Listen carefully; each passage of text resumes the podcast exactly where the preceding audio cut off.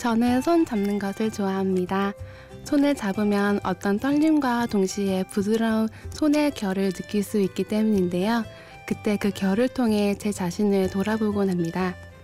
오늘 하루 동안에 나는 누구에게 따뜻하고 부드러운 손의 결을 전하는 사람이었는지 아니면 그 따뜻하고 부드러운 손의 결을 나눌 수 있는 사람이었는지 오늘은 꼭 그런 사람이 되리라 다짐하면서 심야 라디오 DJ를 부탁해 오늘 DJ를 부탁받은 저는 임지연입니다.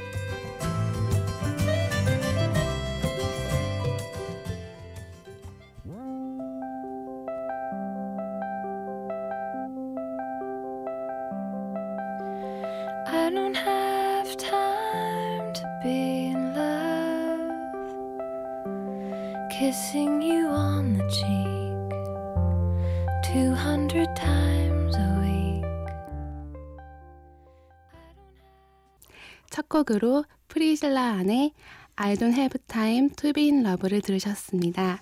저는 임지연이라고 하고요. 늘 자기소개할 때마다 제 이름이 어색하곤 하는데요.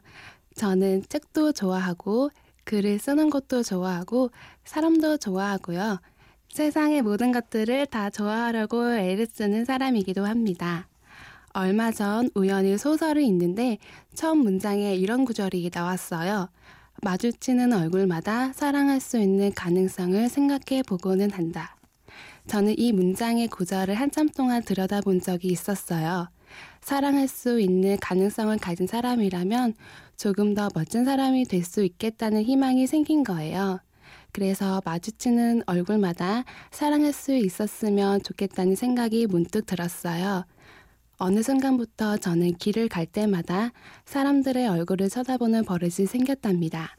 오늘은 여러분께 책에 대한 이야기와 제가 좋아하는 것들에 대해 이야기해 보려고 합니다. 노래 듣고 올게요.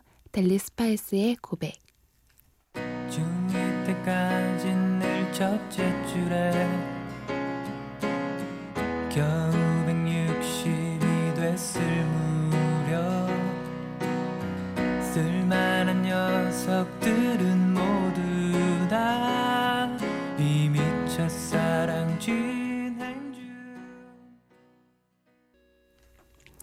델리 스파이스의 고백이었습니다.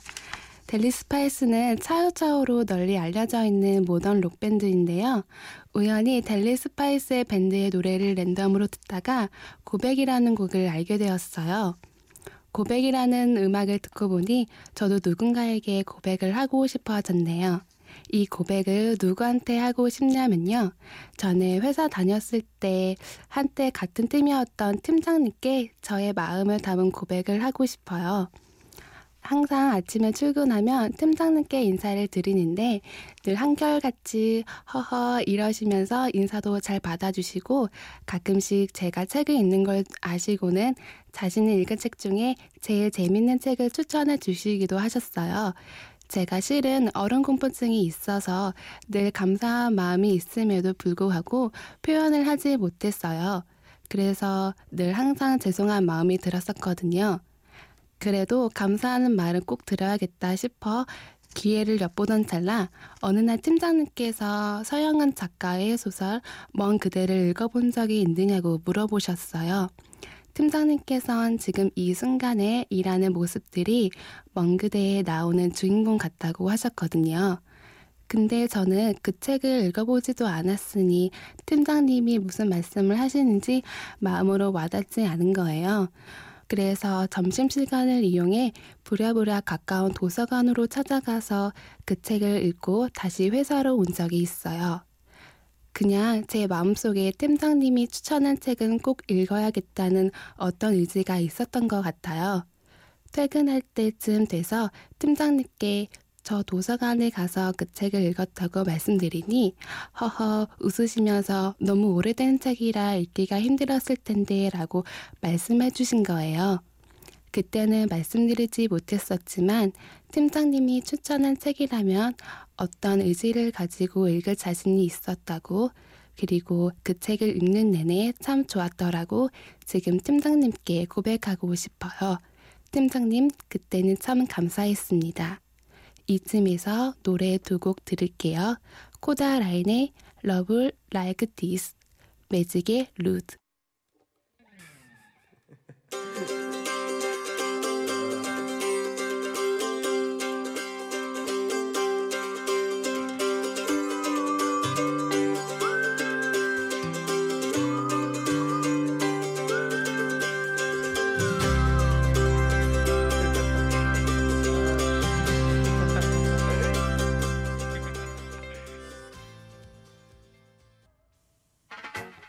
Saturday morning, jumped out of bed and put on my best suit.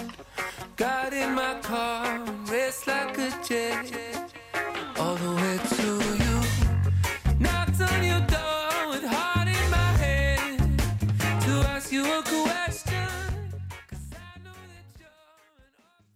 코다라인의 러블라이티스와 매직의 루드 듣고 왔습니다.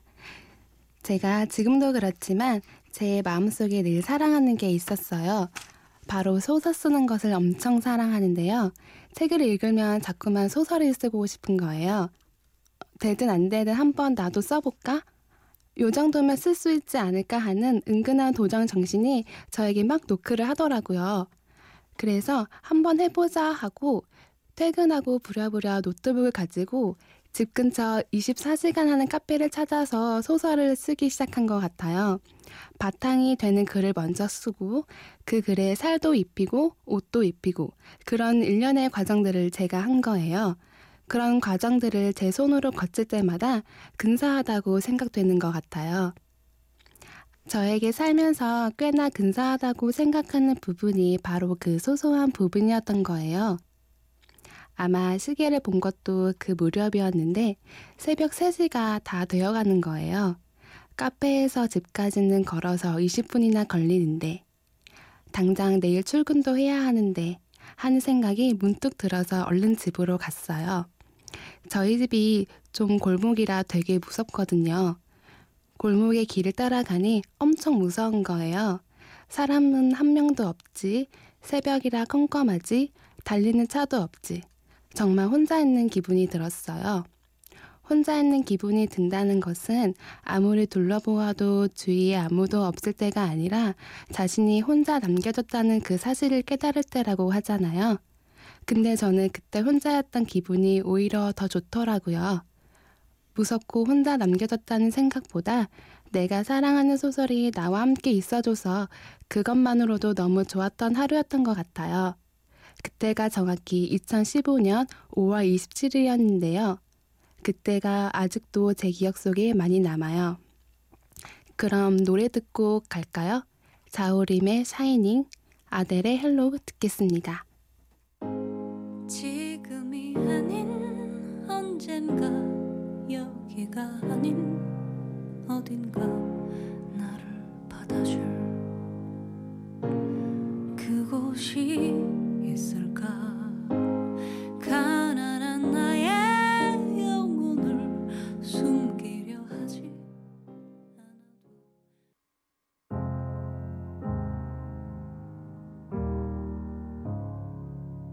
Hello, it's me.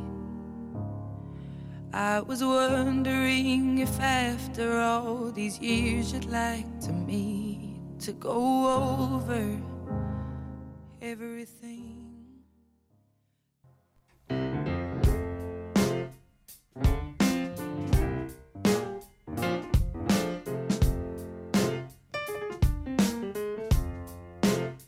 어느 날 문득 따뜻한 바람이 네가 보낸 걸까? 네 냄새가 나 참 향기롭다 참 오랜만이다 보고 싶다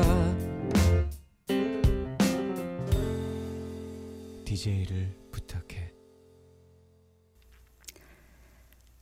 여러분은 지금 심야 라디오 DJ를 부탁해를 듣고 계시고요. 저는 임지연입니다. 저는 2년 전에 EBS 라디오 청취자가 읽어주는 한 권의 책이라는 프로그램에서 책을 낭독한 적이 있어요. 제가 책을 낭독하다니 정말 말도 안 되는 일이 일어난 거죠.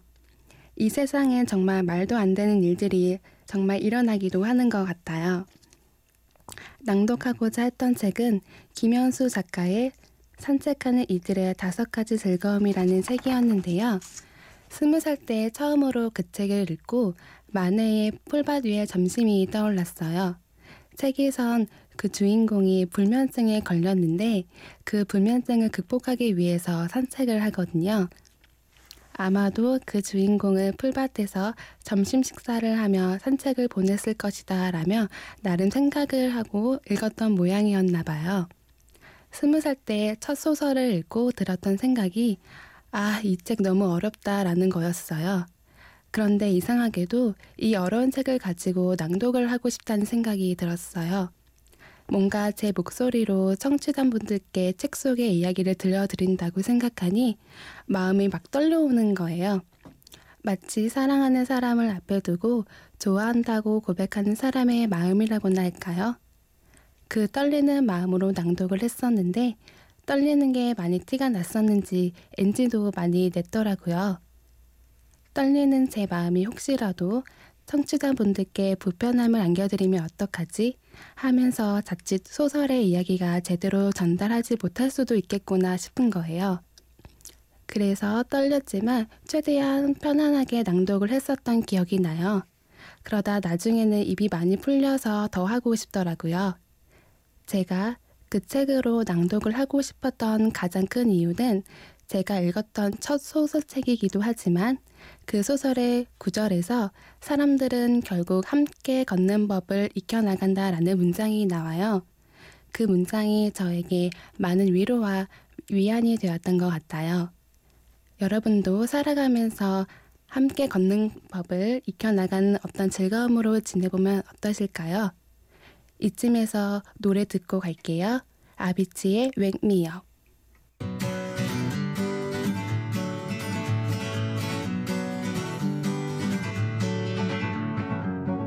Feeling my way through the darkness, guided by a beating heart. I can't tell where the journey will end, but I know where to start. 아비치의 Wake Me Up 들으셨습니다. 제가 제일 좋아하는 것들 중에 하나는 바로 춤추는 건데요. 어릴 적부터 춤추는 걸 되게 좋아했었어요. 그래서 장래희망의 가수라고 적었던 게 기억이 나요. 춤추고 싶어서 중학교 때 댄스 경연대회도 나갔고요. 지금은 쑥스러워서 그렇지 못할 것 같지만요. 그때는 무슨 이유로 대회에 출전했는지 모르겠지만 그때도 아마 춤추는 걸 좋아해서 그런 것 같아요. 당시 중학교 때 댄스 경연대회가 있다는 걸 알고 한참을 고민했었어요. 참가할까 말까 하면서 엄청 고민했었는데 고민의 끝이 안 보여서 제일 친한 친구한테 물어봤었어요. 물어봤더니 글쎄 친구가 좋아하면 하는 거지 라고 말해줘서 단번에 신청서랑 데모 테이프를 준비했던 기억이 나요. 지금 생각해보면 제가 왜 그랬나 싶기도 하면서 또 한편으로는 춤을 정말 많이 좋아했었구나 하는 생각이 들어요. 지금 그 데모 테이프는 어디에 있을까요? 어디론가 제 곁을 멀리 멀리 떠나 안전하게 자고 있을 것 같기도 하지만 찾을 수만 있다면 찾고 싶어요. 혹시라도 데모 테이프에 담긴 제 모습을 보게 된다면 믿어야 하겠지만 믿을 수 없을 정도로 굉장히 자유분방한 모습으로 저를 기다리고 있을지도 모르겠다는 생각을 해요. 만약 누군가가 저에게 댄스 경연대회를 나가보라고 말한다면 지금은 절대 못할 것 같아요. 음, 하지만 정말 고민 끝에 마음을 잡고 나가보고 싶기도 할 것 같아요. 지금은 취미 생활로 춤을 즐기고 있지만 한때 춤을 좋아했던 저로서는 그 기억이 조금씩 조금씩 저의 모난 부분을 모나지 않게 다듬어 주는 부분인 것 같기도 하고요. 요즘에 가끔씩 신나는 음악을 들으면서 가끔씩 주체할 수 없는 리듬이 저를 흔들 때면 어쩔 수 없이 넘어가는 저를 발견하게 되더라고요. 한때 장래 희망에다가 가수 혹은 백댄서로 적었던 제가 지금은 취미 생활로 즐기고 그 생활을 느끼며 설레는 마음으로 살아가고 있습니다. 노래 들을게요. 검정치마의 Antifreeze, 혁오의 위잉 위잉.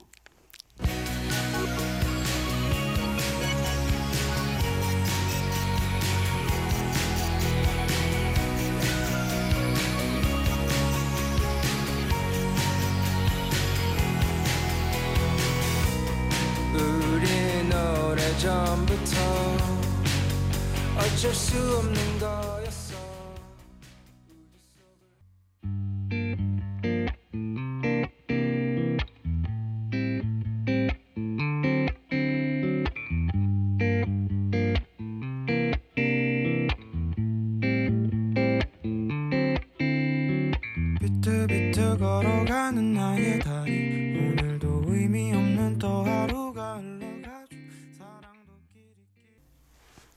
검정치마의 안티프리즈와 혁오의 위잉위잉 듣고 왔습니다. 혁오의 위잉위잉 노래를 들으시면 어떤 게 제일 먼저 떠오르시나요? 저는 혁오의 1집 음반 표지에 그려진 다양한 사람들의 삶의 모습이 떠오르는데요. 지구 위의 여러 가지 모양으로 사는 사람들이 각자 자기가 하고 싶은 일을 하거나 여러 가지 일들을 하면서 사는 사람들의 모습을 보고 있노라면 너무 즐거워 보였어요. 나도 그렇게 하고 싶은 일들을 하면서 즐거워야 하는데 하는 생각도 들고요. 인간의 최초 모습도 보이고 음악을 하는 사람들도 보이고요. 연인들로 보이는 사람들도 보여요. 이렇듯 다양한 사람들이 모여서 어떤 세계를 이루는 것 같아요. 이런 그림을 볼 때마다 이 세계는 참 여러 가지 모습들로 꾸며진 세계구나 하는 생각이 들어요. 뭔가 이 세계는 자신의 것으로 만들어가는 것도 참 멋진 것 같고요. 정영문의 소설 목진의 어떤 오후라는 책에서 보면 어떤 즐거움에 대해서 이야기하고 있어요. 주인공 남자가 상추를 한 움큼 따서 여자에게 주는데 실제로 주인공인 남자가 상추를 꽃으로 착각해요. 남자는 여자에게 꽃을 준다고 생각하지만 실은 상추를 준 셈인 거죠. 이 남자는 한동안 뭔가 뿌리채 뽑는 것에서만 느낄 수 있는 어떤 즐거움이 있을 거라고 얘기하는데요. 각자의 삶에서 각자 인생에서 소설 속 주인공처럼 어떤 즐거움으로 말할 수 있고 그 즐거움으로 느낄 수 있다면 우리는 참 행복한 시간으로 하루하루를 살아가고 있는 것 같아요. 여러분께서는 하루하루 어떤 즐거움으로 살아 계시고 계시는지 문득 궁금해지는 새벽인데요. 이쯤에서 노래 한 곡 듣고 갈게요. 솔튼페이퍼의 하트스톰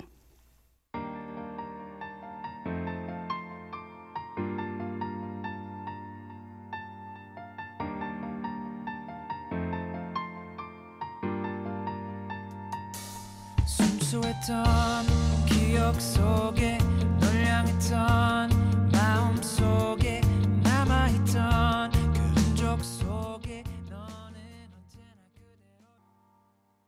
언제든 내게